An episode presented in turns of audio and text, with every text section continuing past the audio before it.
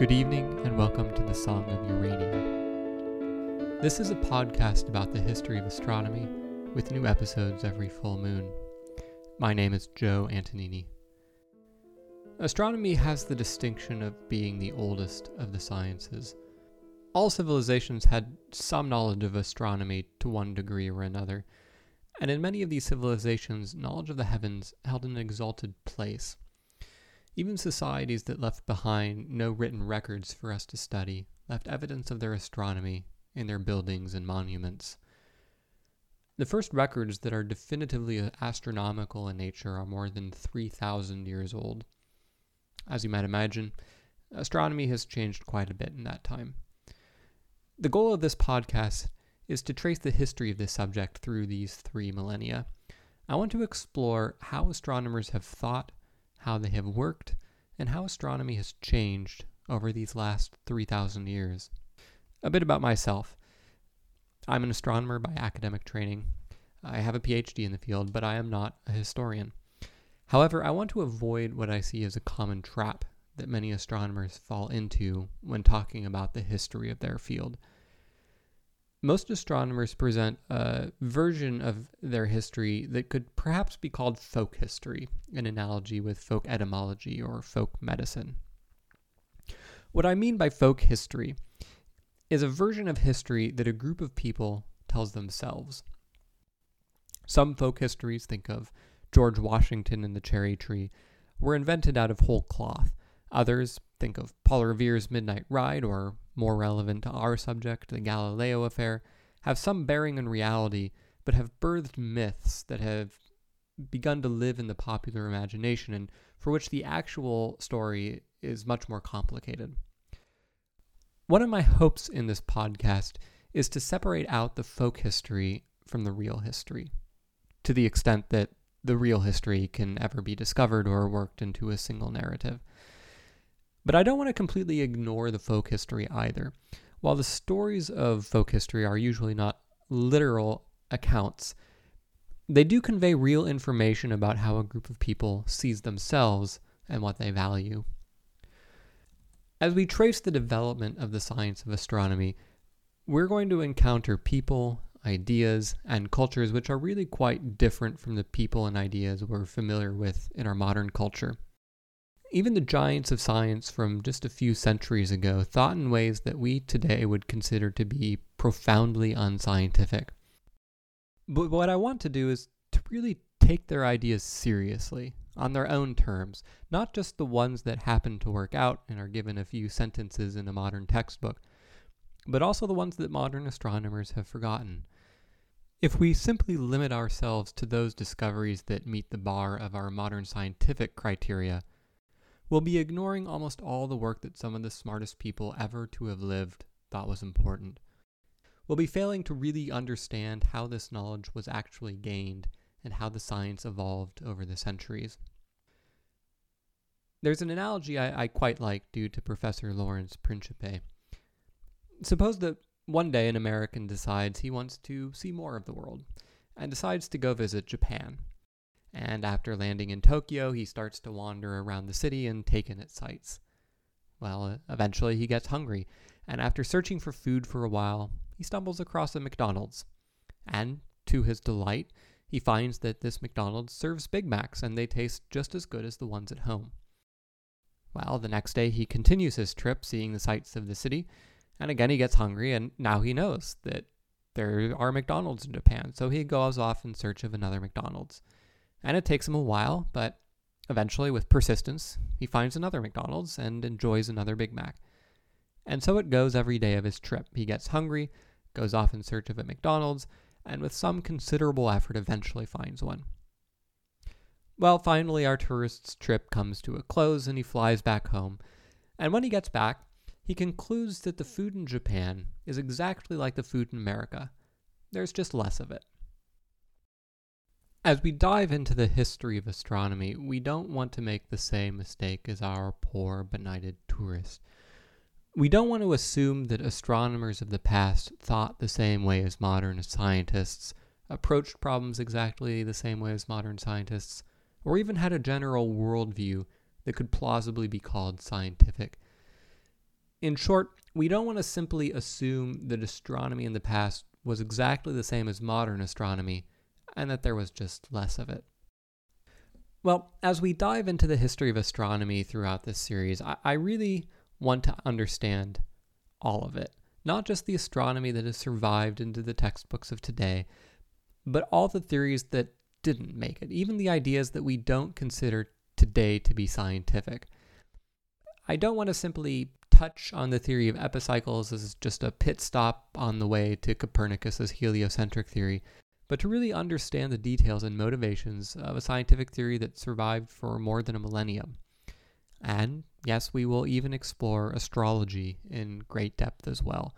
There's simply no way to understand the history of astronomy without understanding the history of astrology.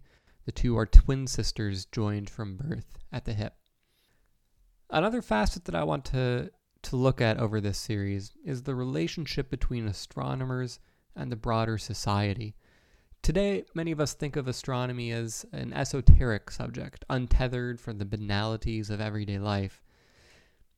This remove from normal life, I think, drives much of the allure of astronomy. It connects us to the transcendent in ways that few other things can. The only other subjects that really have the same grasp on us are perhaps music and religion, and for many of us moderns, not even those. It's perhaps no coincidence that astronomy has been associated with music and religion from the time of antiquity. Today, astronomy does not really serve a practical purpose, or at least to whatever extent it does produce practical results is entirely incidental. But it was not always so. The relationship between astronomy and the broader society has changed considerably over time. In some places and eras, astronomy operated as it did today, at some removed from the state, maybe depending on it for financial support or maybe not, in a sort of system of benign neglect. But in other eras and places, such as ancient China or ancient Babylonia, astronomy and the state were much more tightly coupled and their interests sometimes aligned and sometimes collided. And in many, perhaps most societies, the study of astronomy was extremely practical. States depended on astronomy and astronomers to mark calendars, facilitate navigation, and perhaps most important of all, cast horoscopes. Kings, queens, nobles, they all depended on astronomy to decide when to go to battle, when to sue for peace, when to take medicine, and when to marry. So, over the course of this series, we're going to dive deep into the way that astronomy was done throughout history. In order to prepare ourselves for this, I want to spend the rest of this episode giving a very broad sketch of the history of astronomy from antiquity to modernity to bring forward some of the themes and questions that will arise again and again over the course of this series. To help frame the overall evolution of this science, I think that it's helpful to divide the history of astronomy into three broad eras, which, to avoid any controversy, I'll, I will give very boring names. The first being what I'll call early astronomy, which lasted from antiquity to the 1600s or so, followed by the second period, which I'll call early modern astronomy, lasting from roughly the 1600s to the mid 1800s, and finally, modern astronomy, which begins in the mid 1800s and lasts to the present day. I break these eras up based on the problems that astronomy was attempting to solve and the methods that it used to solve them in these times. The astronomy of antiquity was founded in solving a problem that we don't really consider today to be astronomical at all, namely, how do we keep time?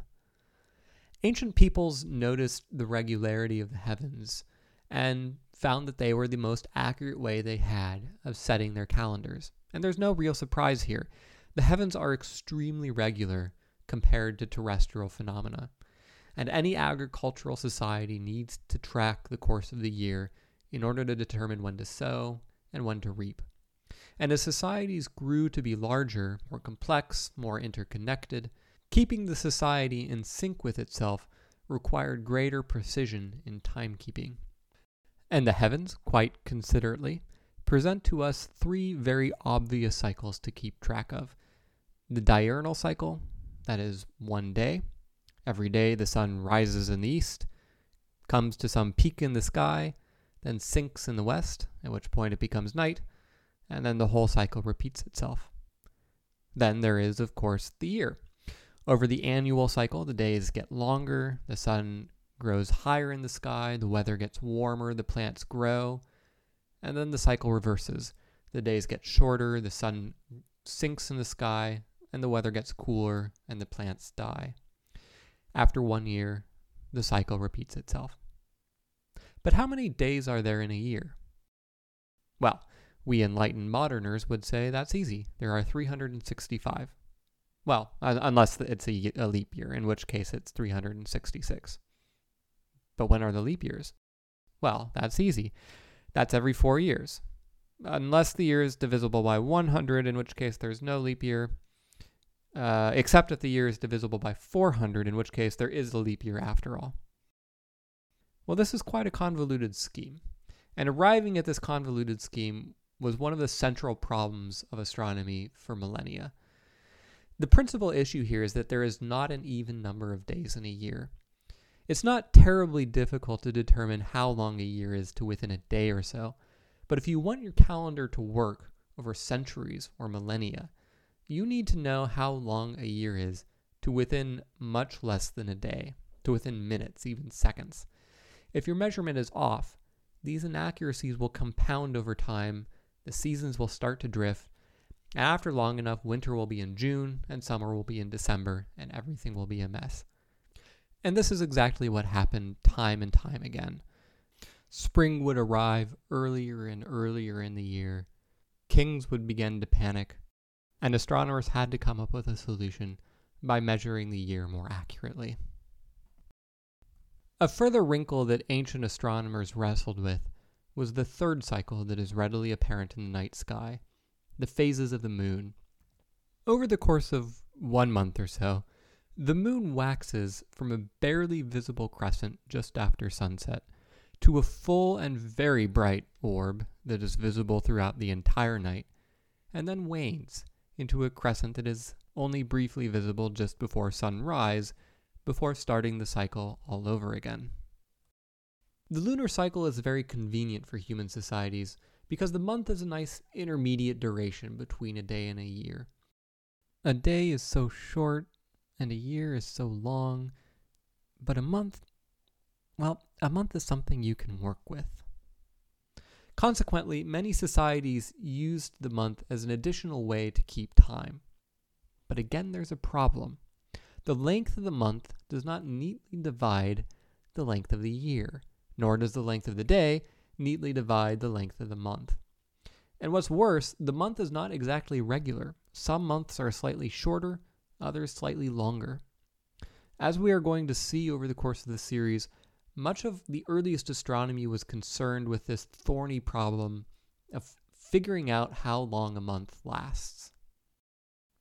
So astronomy had its roots in timekeeping. But this was not the only question that ancient astronomy was interested in.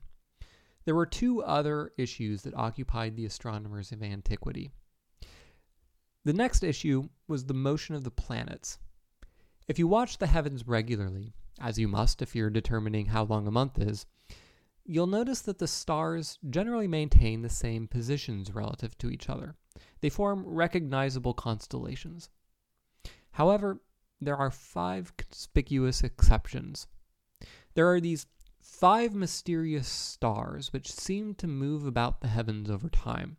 Sometimes they appear in one constellation, but over time they drift into another.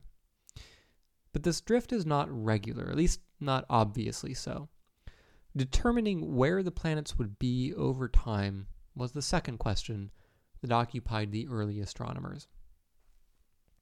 The final question arose later and was more philosophical in nature. What are the heavens made of? The ancients did not really have the means of answering this question in a way that we moderners would consider to be scientific or even really plausible, but that, that did not stop them from asking the question. And this question begat a further natural question What's the relationship between the heavens and the earth? It's clear that there's some relationship here. The sun affects the weather and the planets. It was well known that the moon affected the tides in some way. So it was very plausible that the other planets would have other effects, subtler effects to be sure, but other effects on the terrestrial realm. Well, what was the extent of this relationship? Much of this is what we would today call astrology, but the ancient world did not recognize this distinction between astronomy and astrology that we today do. So these three questions occupied astronomers for millennia. Number one, how do you keep time? Number two, how do the planets move? And number three, what are the heavens made of and what's their relationship to the earth? Now, a more standard history of astronomy will usually define the historical eras in relationship to the time periods of the broader culture. So you'll have one era as being the astronomy of antiquity, followed by medieval astronomy after the fall of Rome, and then it's standard to demarcate the boundary between medieval astronomy and early modern astronomy with the heliocentric theory of Nicholas Copernicus. But in my idiosyncratic division of the history of astronomy, where we have just three periods the early, early modern, and modern, I view the work of Copernicus and Tycho Brahe and Johannes Kepler as more of a culmination of early astronomy than a radical break away from it. And this is not in any way to minimize the work of Copernicus, of course, the work of Copernicus was of singular importance to the history of astronomy, but the reason I do this is that, at least in my idiosyncratic division of the eras, they're, division, they're distinguished by the problems that astronomers were solving and the methods that they used to solve those problems. And the problems Copernicus was solving were the same as the problems that Ptolemy was solving. Copernicus proposed a different solution, a very different solution to be sure, but a different solution to the same problem of modeling the motions of the planets. Now, of course, any breaking up of a continuous history into discrete eras is a bit of a game of semantics, but these semantic games can sometimes reveal some interesting developments in the history of thought. To my mind, the transition to a distinctly new era of astronomy was marked by the work of two astronomers. And of course, because history in the real world is not a neat narrative, these two figures actually lived some 80 years apart. The first was Galileo Galilei, who took a recently invented device called the telescope and turned it to the heavens. In doing this, he inaugurated what can truly be called the first observational astronomy. Now, earlier astronomers, right down to antiquity, had used instruments to make measurements of the heavens, but these instruments were concerned with finding the position of the sun on the sky or stars on the sky.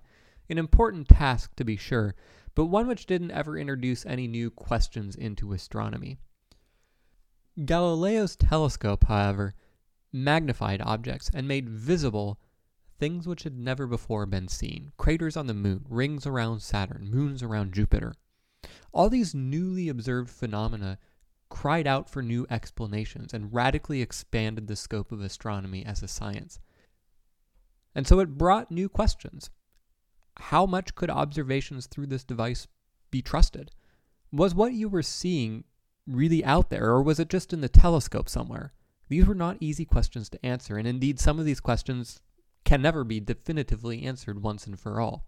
Some phenomena, like the hills and the valleys on the moon, were real outside of the telescope, but others, like the sort of rainbow fringes that stars could sometimes take on, were artifacts of the instrument itself. And as long as astronomers use instruments, they will have to grapple with determining what parts of what they are seeing are real and what parts are artifacts of their instruments. As a modern example, even today, not too long ago, there was a group of radio astronomers who thought that they had observed a new kind of transient event, but eventually noticed that it only seemed to occur during lunchtime, and eventually, after a lot of diligent work, traced the signal back to a microwave in the break room. The second radical event in this era was due to the work of Isaac Newton. Newton marks the beginning of what could really be called astrophysics. Now, the distinction between astronomy and astrophysics is a bit academic in nature. The joke in the field is that the difference between astronomy and astrophysics is that if you're sitting next to someone on the plane and they ask what you do, you tell them you're an astronomer if you want to talk to them, and if you don't, you say you're an astrophysicist. A lot of schools have been changing their degrees from astronomy to astrophysics over the past decades for no real reason than that astrophysics just looks a bit more intimidating on someone's resume than astronomy. But modern astronomy is, for all practical purposes, identical with astrophysics. But this was not always so. What made Newton the first astrophysicist was that he was able to show that the exact same laws of physics applied to the heavenly bodies as those on Earth. In the astronomy of antiquity, it was always given that there were one set of laws that determined the motions of the planets in the heavens that the astronomer needed to discover, and a separate, unrelated set of laws that determined the motions of objects on Earth. A central feature of Aristotle's cosmology was the lunary sphere, that is, the sphere corresponding to the moon. In the sublunary realm, the terrestrial realm, one set of physical laws applied, and in the superlunary realm, a separate set of physical laws applied. Newton shattered the lunary sphere and showed that the physics of the terrestrial realm, the motions of grubby everyday objects, applies to the heavens as well. Or, if you want a more optimistic take, the physics of the heavens applies to the grubby objects of Earth and you and I as well. The next roughly two centuries after Newton mark a gradual improvement in observational and theoretical astronomy. Astronomers devised larger and more precise telescopes, and the theoretical consequences of Newton's laws get developed. To my mind, the early modern period of astronomy culminates with the discovery of Neptune in 1846.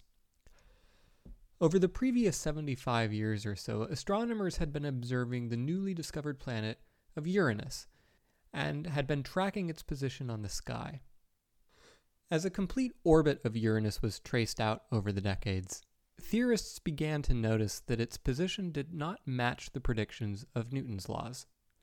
By the 1840s, two theorists working independently John Couch Adams in England, and Urbain Le Verrier in France, were able to deduce that the, the anomalies in the orbit of Uranus could be explained if there was another, more distant planet. Using these calculations, Adams and Le Verrier were able to predict the position of this new planet and urged astronomers at observatories to which they had connections to search for this planet. The story here becomes somewhat complicated, but in the end, Le Verrier turned out to be more successful at convincing an observer to look in the right place, and a new planet, Neptune, was discovered within one degree of the position that Le Verrier had predicted it. This work was a triumph of both the observational and theoretical techniques of the time. Although Uranus was also discovered by telescope, it actually is barely visible to the naked eye to someone with good eyesight, and in principle could have been discovered without the invention of the telescope. In fact, Uranus had been observed on numerous occasions right down to antiquity, but it had always been mistaken for a stationary star. But Neptune is different. Neptune is too faint to be seen by the naked eye no matter how good your eyes are. It could only have been discovered with a telescope. And the method of its discovery was not serendipitous. In order to find it, theorists had to have developed Newton's laws to such a degree that they could model a planet's motion not only due to the gravitational influence of the Sun, but also including the gravitational influence of Jupiter and Saturn as well, because in fact Jupiter and Saturn both exert a larger gravitational influence on Uranus than does Neptune. This is not a trivial problem. Then, Adams and Le Verrier had to work out the inverse problem of where an eighth planet would have to be if it was going to explain the anomalies in Uranus's orbit. So this this discovery required a tremendous refinement in the observational tools introduced by Galileo and the theoretical tools introduced by Newton. The next revolutionary change, to my mind, comes in the mid 19th century with two developments in observational astronomy the invention of the photographic plate and the spectrograph. Prior to the photographic plate, all astronomy was done by eye, now, of course, larger telescopes can allow the eye to see fainter objects, but the eye is not a particularly sensitive instrument. It has this issue where it can't collect light for a long period of time, and furthermore, it keeps no record of what it saw. Astronomers would often sketch what they observed, But these sketches were only as good as the astronomer's artistic ability. The photographic plate did two things. First, it allowed astronomers to take real exposures, to make an observation for a long period of time to collect more light and thereby observe fainter objects. And it allowed astronomers to produce a record of what they had observed in a way that could be objectively seen by other astronomers. The spectrograph was equally revolutionary, as physicists began to recognize in the 19th century that different chemical elements produced unique spectroscopic lines, astronomers realized that this technique could be turned to the heavens to answer the ancient question of what the heavens were made of.